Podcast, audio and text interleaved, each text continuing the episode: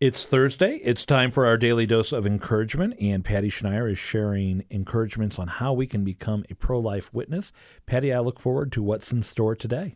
Well, today is an easy one. These were recommendations from Brian Westbrook, Executive Director and CEO of Coalition Life, someone who has dedicated his entire life to the pro life movement.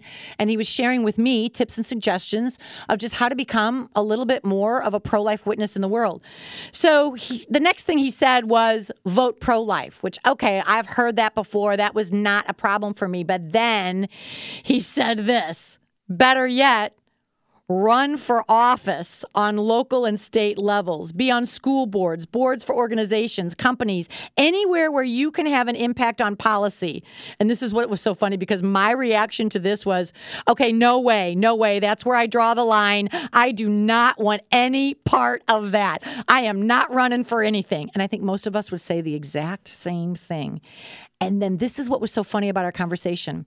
And he looked at me in all seriousness and he said, and your reaction is exactly why we need more people. Most people do not want to do this. But if we don't have godly, pro life, pro family, pro marriage people to elect at all, then we forfeit our culture to the culture of death.